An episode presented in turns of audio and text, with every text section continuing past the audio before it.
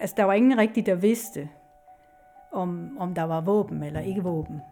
Og der var jo mange tusind mennesker, og de var meget, meget vrede. Og det begyndte jo at blive sådan spændt, kan man sige. Ikke? Og, og vi sad jo der med vores, øh, øh, altså et, et, et kontor, som ikke kan lukke, kan man sige. Og der var det faktisk også, at, at øh, jeg rent faktisk fik en op, et opkald i forbindelse med, at militæret faktisk ville rydde den der demonstration. Og øh, der var våben. Altså det viste sig, og det var, der var masser af våben, som de havde gemt. Og øh, der fik jeg så det her opkald, øh, hvor de sagde, at jeg skulle lige tænke øh, om at få, få, få flyttet mit kontor, fordi at de ville gå ind, det her det var om morgenen, ikke? Øh, at de ville gå ind klokken tre.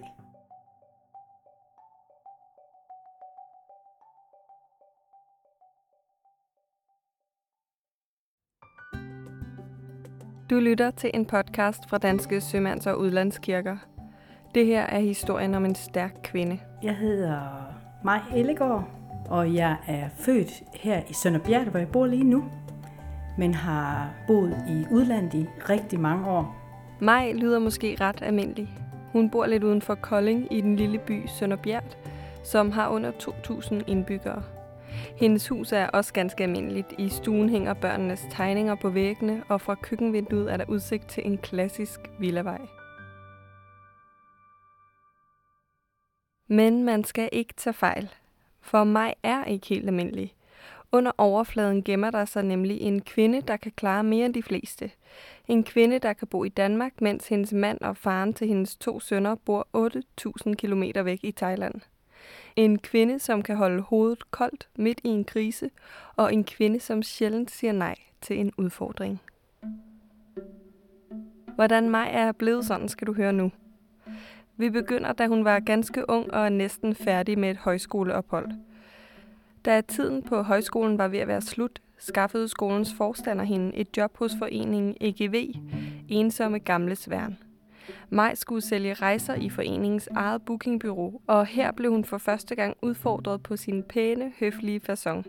Ikke af kunderne, men af hendes chef, en ærke københavner, som hed Preben. Og han talte jo med alt og alle. Han var vanvittigt grov i munden. Virkelig. Og det var faktisk, han lærte mig, han lærte mig én ting, som, som jeg aldrig har glemt. Og jeg ved faktisk, at han vil grine af mig, når, jeg, når, når han hører det. Men det er simpelthen, han lærte mig at sige fra. Så han tænkte, hende der, hun er bare for pæn. Det tror jeg. Jeg ved det ikke, men det tror jeg, han har tænkt. Og jeg kom jo til, jeg startede jo hos ham, og jeg tænkte bare, det her, det overlever jeg ikke. Altså, fordi han talte til mig, som om jeg var en skraldespand, ikke? Og jeg er jo ikke vant til, altså hjemme hos os, så taler vi pænt ordentligt, og, og ingen øh, grimme ord, og altså jeg var, jeg var jo startet øh, på kontoret, og jeg var jo bare blevet smidt, altså ind i det, og så sad jeg der øh, på kontoret, og telefonerne de ringede og ringede og ringede og ringede, og vi, og der var ikke nogen tid til, at, at, jeg skulle blive sådan set lært op, eller noget som helst, der var bare travlt. Så jeg kunne godt forstå, at der var brug for en. Det nye job var altså noget af en udfordring. Maj var ung, og hun blev mere og mere frustreret, så en dag fik hun nok. Og så vendte jeg mig om, da han havde sagt et eller andet, så vendte jeg mig om og sagde, hold, jeg taler normalt ikke grimt, vel? Men altså, nu holder du din store kæft, sagde jeg til ham. Jeg gider simpelthen ikke høre på det der, du sidder og råber af mig der. Og så var han ligesom et lam. Konflikten var afvævet, og fra den dag af var alting nemmere. Maj var kun 20 år gammel, og hun nød at være i rejsebranchen, hvor der altid var gang i den. Men Breben var ikke færdig med at prikke til hendes pæne ydre. En dag spurgte han nemlig helt ud af det blå, om Maj ville tage en guide-chance i Bulgarien med afgang den følgende mandag. Øh, og jeg var fuldstændig målløs, ikke? Øh, fordi han havde allerede arrangeret det, at øh, jeg kunne få, få og jeg behøvede ikke, og jeg kunne tage afsted, og der var ikke noget. Jeg skulle bare tænke, gå hjem og pakke. Ja, jeg tænkte jo først, øh, altså, ja, det skal jeg lige tænke over, mere. Han sagde, du har til i morgen. Og så tog jeg hjem til mine forældre og snakkede med dem, og de har altid øh, støttet mig i, hvad skøre ting, jeg har fundet på.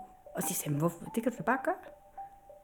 Så jeg kom på arbejde næste dag, så sagde jeg, det, det er i orden, jeg tager afsted. jeg anede ikke, hvad jeg skulle. Det blev startskud til en helt ny karriere, og Maj blev mildest talt kastet ud i det. Hun tog til Billund Lufthavn den følgende mandag og fløj sig til Bulgarien, hvor hun blev i et halvt år. Her guidede hun blandt andet rundrejser på cykel, men hun lavede også kontorarbejde og andre slags ture. Efter de seks måneder tog hun tilbage til Danmark og til EGV's kontor, som dengang lå i Vejle. Men hun var slet ikke færdig med at rejse, så da kontoret skulle flytte til hovedstaden, fik hun i stedet et job hos Startours.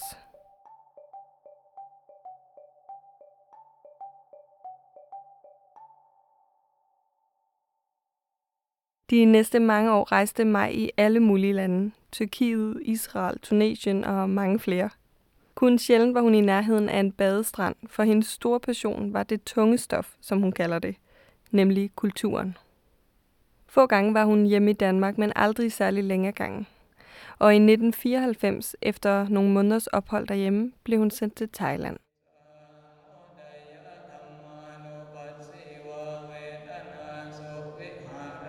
Meget tidligt, da jeg boede i øh, Thailand, der kørte jeg en, en rejse, som hed Thailand, Bali, Lombok.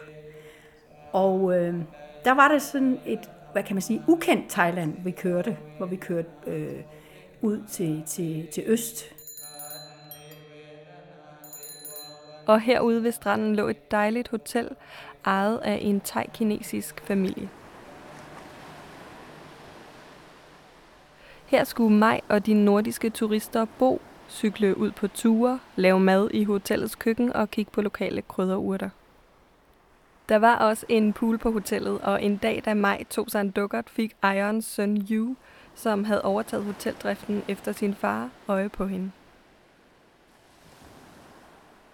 Og jeg kan godt huske, hvordan, altså hvilken slags badetøj jeg havde på, og, og, og jeg øh, kom til at snakke med ham, altså vi kom til at tale sammen, øh, da jeg boede der, og han var jo ung, og der mødte vi øh, hinanden, og vi øh, talte sammen og diskuterede øh, politik, og vi diskuterede, ja, vi sad simpelthen bare og snakkede om alt muligt, øh, også øh, parforhold, og altså, det var, vi var overhovedet ikke kærester, vi var virkelig gode venner, og, og, og sådan sms'ede til hinanden, og, og så hyggede vi os bare. Altså det var bare rigtig dejlig samtale, og også det at kunne tale med en, en, en thailandsk mand, skulle jeg til at sige, som, som har været, altså været i udlandet så meget, at han, at han forstår godt, hvordan jeg tænker. Han har været i Schweiz i tre år, ikke? han har været i USA i et, ja, et år, i England også et halvt år. Eller, øh, så, så han har jo egentlig øh, været meget ude af Thailand, da han var ret ung. Og så var han 21, da han så kom tilbage efter sin uddannelse. Og der var det jo, at, at han synes jo øh, egentlig, at det var hyggeligt at snakke med, med mig, tror jeg. Og, og jeg synes, det var enormt hyggeligt at tale med ham, fordi det var, jeg følte, at det var et menneske, der forstod, hvad jeg snakkede om, og, og, og vi kunne diskutere, og jeg behøvede, følte ikke, at jeg behøvede at være så forsigtig, fordi i Thailand, så er det jo meget mere, at man skal passe på, at man ikke taler på ansigt, man skal passe på, hvad man siger, Altså, man skal, man skal ikke være for voldsom, man skal ikke komme med for mange øh, bestandte meninger, man diskuterer ikke politik for eksempel, normalt, øh, sådan bare med folk, du ikke kender. Men det var helt tydeligt, at, at vi havde øh, en mulighed der for at, at få snakket om alt muligt, og det synes jeg var spændende, ikke? at tale med ham. Og så var det jo egentlig alle de gange, jeg kom, og så, altså, at, vi, at vi snakkede sammen og, og hyggede os og drak kaffe og, og sad og, og, og snakkede timevis. Nu sagde mig godt nok, at hun og Ju overhovedet ikke var kærester. Men, for der er et men. Da Ju hørte, at hun planlagde at rejse hjem til Danmark, ændrede tingene sig. Og så var det simpelthen, at vi begyndte at sms'e. Og vi begyndte at tale sammen i telefon hver dag. Vi havde ikke rørt hinanden. Vi havde ikke, altså, der har ikke været noget som helst. Vel? Og, og han, han vidste så godt, at jeg var på vej tilbage til Danmark. For jeg havde tænkt, at jeg vil kunne godt tænke mig, der var nogle ting, jeg godt ville lære, tænkte jeg. Jeg tænkte, nu har jeg rejst nok, nu har jeg taget en pause i hvert fald. Og øh, det kunne han jo godt se, og jeg, jeg følte jo også, at han var rigtig sød, og, og jeg, jeg, jeg ved ikke, hvor meget jeg fattede, men altså, jeg øh, rejste jo rundt der, og vi snakkede, vi snakkede jo mere og mere sammen øh, om aftenen, når, når, når jeg var færdig med, med mit job der, så, så snakkede vi jo sammen i timevis om alt muligt. Og så kom vi så til, til Bangkok, så kom han simpelthen til Bangkok og mødte mig der. Og så, så, var jeg, så bad han mig om, han sagde faktisk til mig, at, at om ikke godt jeg ville lade være med at rejse. Det var mærkeligt. Men det var øh, sådan virkelig... Jeg, han havde tænkt, tror jeg, at det var, det var det. Og så blev jeg så.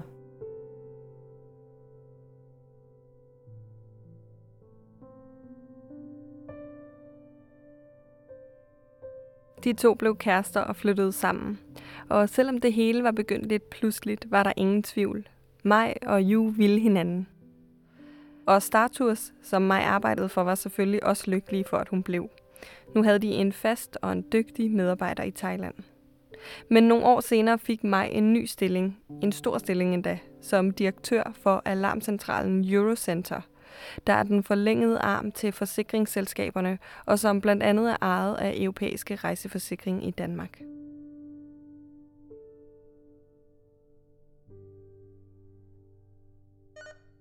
jeg kan ikke, jeg kan ikke lade være med at bygge.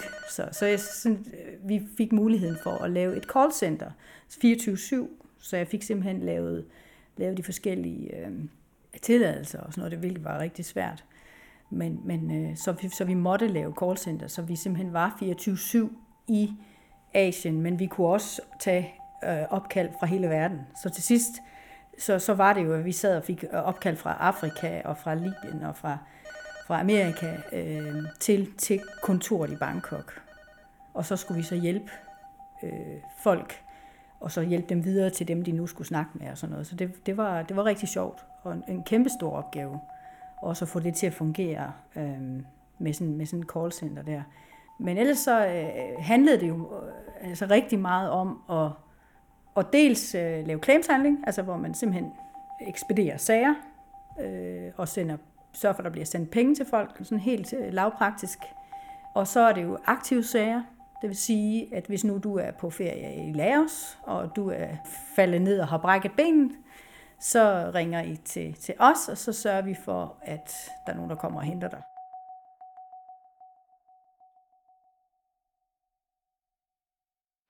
Maj kalder sig selv og de andre i callcentret for praktiske grise. De sørgede for, at folk, der var kommet til skade, blev flyttet fra A til B, at taxaer blev bestilt, hjemrejser købt og alt muligt andet logistisk. Og så var det jo, at, at, at, at vi kunne selvfølgelig gøre alt muligt, men vi, vi er jo ikke øh, sådan psykologer og kan, kan, kan begynde at snakke. Selvfølgelig øh, taler vi med mennesker, og, og når der er noget sket, øh, og vi havde også fået uddannelse i, i forbindelse med altså problemer og, og, og sådan nogle ting i familier, men, men der er det jo så, at, at, at de øh, kirkerne og præsterne, at det, var, det er både sømandspræster og også de der altså præster, som er i udlandet, ikke? de er jo meget let til bens, kan man sige, og nemme og rygsæk og tager bare ud og, og møder folk. Ikke? Og, og, og der, der arbejdede vi jo rigtig tæt med den norske sømandskirke, som var jo vanvittigt fantastiske til det her, og de hjalp jo alle de danske også. Og det vil sige, når jeg sad med, og jeg tænkte, nej, den her mor, hun er helt ude af den, ikke? Så kunne, så kunne jeg så tilbyde at sige, ej, har du, har du lyst til at snakke med nogen? Jeg ved godt, at det er en præst, men de er simpelthen så søde. Altså, og de er nemme at snakke med, og, og de sagde jo altid ja. Altså, det ville de jo gerne. Og så kunne vi så øh, få i, at, at, at, altså simpelthen et helt praktisk samarbejde, at når der var noget, hvor der ligesom tænkte, okay, den her, den er lidt svær, den her. Det er ikke bare lige et brækket ben. så, øh, så kom de ud. Øh, men der lærte jeg virkelig at sætte pris på, på hvor meget det betyder at have nogen, som, som ved noget om, hvordan man taler med, med folk, som er i krise. Maj havde altså stor glæde af præsterne. Ikke mindst fordi hun her i Thailand oplevede mange flere voldsomme ting, end hun nogensinde ville have gjort hjemme i Sønderbjerg.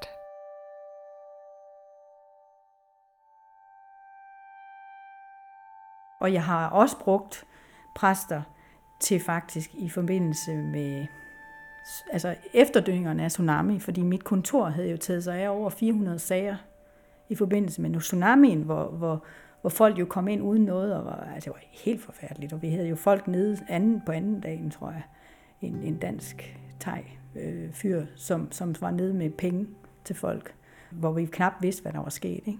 Men der var jo, det var lige i det forbindelse med, at jeg overtog jobbet. Ikke? Så jeg fik jo alle efterdønningerne. Det vil sige, at jeg fik jo ansatte, som var faktisk dybt mærket af det.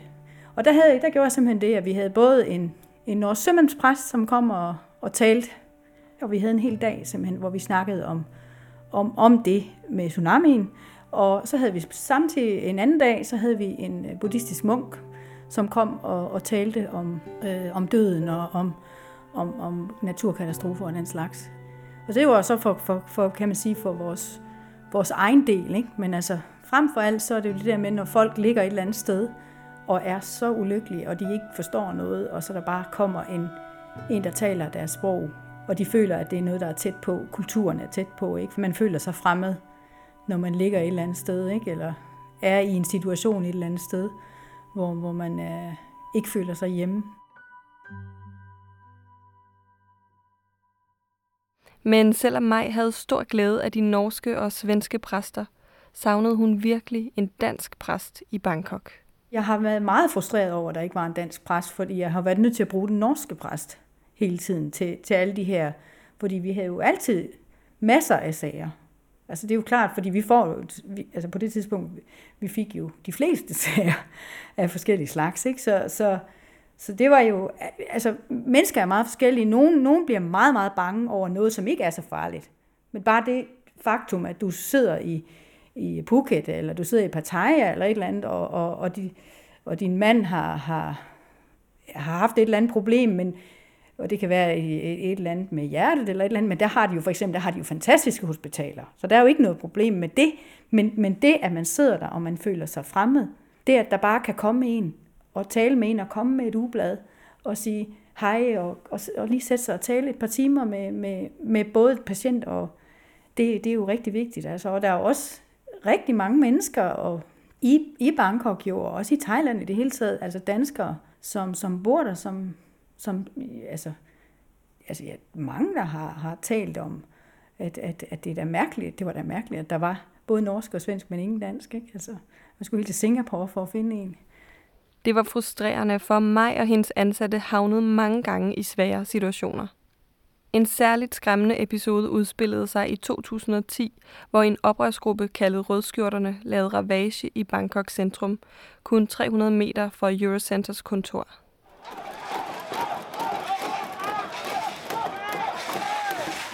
Så det var meget tæt på. Det var meget, altså virkelig tæt på. Og altså, der var ingen rigtig, der vidste, om, om der var våben eller ikke våben. Og der var jo mange tusind mennesker, og de var meget, meget vrede. Og det begyndte jo at blive sådan spændt, kan man sige. Ikke? Og, og vi sad jo der med vores øh, 24-7, øh, altså et, et, et kontor, som ikke kan lukke, kan man sige. Og der var det faktisk også, at, at øh, jeg rent faktisk fik en op, et opkald i forbindelse med, at militæret faktisk ville rydde den der demonstration. Og øh, der var våben. Altså det viste sig, at det var, der var masser af våben som de havde gemt. Og øh, der fik jeg så det her opkald, øh, hvor de sagde, at jeg skulle lige tænke øh, om at få, få, få flyttet mit kontor, fordi at de vil gå ind, det her det var om morgenen, ikke? Øh, at de vil gå ind klokken 3 om eftermiddagen. Der vil, der vil militæret rykke ind. Og så bliver der jo selvfølgelig virvar og alt skyderier og ting og sager. Så, så, så det vi skulle gøre, eller jeg skulle gøre, jeg sad derhjemme, det var, at jeg skulle prøve at at tale med min, mine ansatte, og tale med, med forskellige folk, som var forskellige steder, fordi på det tidspunkt, så kunne jeg ikke tage ind til kontoret. Det ville simpelthen være for farligt at tage ind til kontoret. Og det var ikke klogt. Men der sad jo altså faktisk nogen, som havde vagt på kontoret. Og det, det handlede om for mig, det var jo at få dem ud. Og samtidig ikke få telefonen til at gå ned, fordi folk kunne ringe fra hele verden til os, som var i nød. Ikke? Så, så øh, det var et fantastisk øh, virvar af, af folk, og så lavede vi simpelthen et telefonmøde, og så øh, aftalte jeg, eller sagde simpelthen til min ansatte, at vi skal ud, og vi skal arrangere det, og vi, altså nu var det jo, at, at, at de var foran, så vi var nødt til, at, at folk gik ud en anden vej, og vi skulle have nogle minibusser, og jeg øh, ringede til Ju og sagde, om han kunne hjælpe mig, fordi vi skulle have de der øh, ansatte ud. Ikke? Vi kunne have dem siddende der, hvis vi begyndte at skyde. Og det skulle være, at vi var væk klokken 3. Altså, vi skulle ikke bare køre klokken 3, vi skulle være væk, når det rent faktisk skete. Og øh, det øh, blev så arrangeret, og så var det jo sådan ligesom i en film nærmest, ikke? Hvor, hvor, hvor vi simpelthen øh, så også, øh, jeg fik snakket med, med bestyrelsesformanden i Sverige, og, og sagt, at nu, nu, øh, nu rømmer vi øh, lokalerne her, og vi tager de vigtigste ting med, og folk tog, hvad de kunne, og, og så om i den der minibus, og så kørte de, og så havde vi så fået nogle fantastiske øh, IT-folk til at omstille telefonen til en mobil, imens de kørte og sådan noget, og så øh, vi kunne ikke bare gå ind et eller andet sted og, og arbejde, og, fordi vi, vi var nødt til at kunne sove og sådan noget, så, så jeg simpelthen, min mand havde, havde sagt, at vi kunne bruge deres mødelokale. Og, øh, og de ansatte skulle så med, selvfølgelig, og de jo bare seje alle sammen, og de tog jo med, fordi de jo, dels synes de nok ikke, det var så rart at være i Bangkok, men også, at de øh, virkelig gjorde en indsats, det må jeg sige.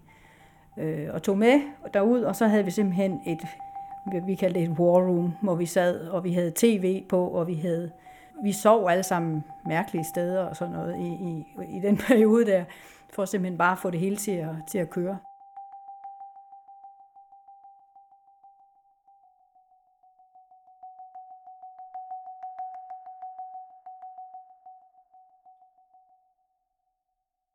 Når Maj stod i svære situationer som den her, savnede hun i den grad en dansk præst. Derfor talte hun vidt og bredt for, at der skulle oprettes en dansk kirke i byen, men det var desværre ikke helt nemt. Så livet gik videre, og Maj havde nok at se til. I første omgang med sit job hos Eurocenter, hvor hun knoklede løs med at opbygge kontoret, som faktisk voksede fra 10 til 50 medarbejdere i de år, hvor Maj sad i chefstolen. Men i 2013 sagde hun op, hun ville bruge mere tid sammen med sønnerne, Eivind og Ejner, som hun og Ju havde fået sammen. Og så i 2017 tog mig en drastisk beslutning om at flytte til Danmark med drengene, mens Ju skulle blive i Thailand. Altså, jeg, jeg elsker jo Danmark, og jeg, vi vil jo egentlig også gerne bo i Danmark. Men nu er det jo sådan, at jeg har giftet mig med en udlænding, og det er ikke altid så nemt, i hvert fald ikke hvis man skal bo i Danmark. Men det, der er, ikke er den største forhindring her, det er faktisk ikke, ikke Danmark, det er mere øh, familien. Ikke? At det er jo, at, at min mand øh, har fået at vide, at han skal tage sig af altså et, et hotel, ikke? og det kan man jo ikke bare sige, at det vil jeg ikke. Og der er kulturen jo også anderledes end, end den danske, og det, altså, jeg har boet i udlandet i så mange år, jeg har læst så meget, jeg kender den kinesiske kultur så godt, og at jeg ved godt, at, at, at det skal jeg ikke begynde at røre ved det der. Altså, jeg skal ikke begynde at, at, at lave problemer fordi det, det, det, det går aldrig godt. Så vi har jo egentlig haft rigtig mange diskussioner om, hvad gør vi? Vi vil jo så gerne give vores børn Danmark os. Og de har altid elsket Danmark. De har jo været her halvanden måned hver, hver sommer, siden de blev født, begge to. Og de trives jo super godt i Danmark, og, og snakker jo så dansk, altså uden accent eller noget, så, så der er jo ikke noget, hvor, hvor de føler sig fuldstændig udenfor i Danmark. Altså det kom egentlig over flere år, vil jeg sige, at, at, vi, at vi snakkede om det og sagde, at det kunne være, egentlig være rigtig godt. Og nu er det egentlig øh, Danmarks tur.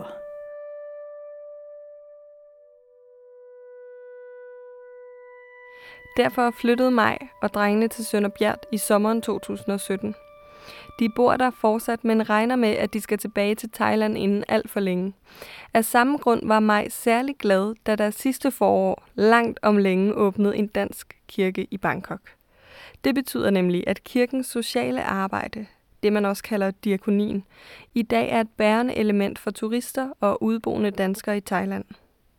Der dør i gennemsnit en dansker om ugen, enten i trafikulykker, i ulykker på havet eller som følge af sygdom og misbrug så det betyder selvfølgelig meget, at der findes danske præster lige i nærheden. De danske præster besøger også folk i fængslet og på hospitaler.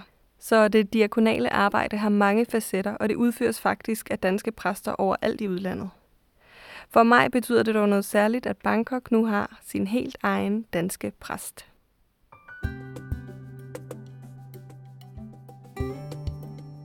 Du har lyttet til podcastserien Langt væk, men ikke alene. Først og fremmest tusind tak til mig, Ellegaard. Historien her er produceret af Danske Sømands- og Udlandskirker i samarbejde med forlaget Eksistensen. og det er den i forbindelse med 100-året for etableringen af Dansk Kirke i udlandet. Tilrettelæggelse af Anne Melgaard, musik af Rasmus Svicki, produktionsassistent Steffen Ryl Støjtel og klip og mix af mig. Mit navn er Marie Enevoldsen. Hvis du kunne lide, hvad du hørte, kan du finde flere historier om de danske kirker i udlandet på iTunes eller i din foretrukne podcast-app. Du skal bare skrive eksistensen i dit søgefelt. Du kan også finde de i alt 10 podcast på www.dsuk.dk. Her kan du også læse meget mere om de 48 danske kirker i udlandet og om organisationen bag. Tak fordi du lyttede med.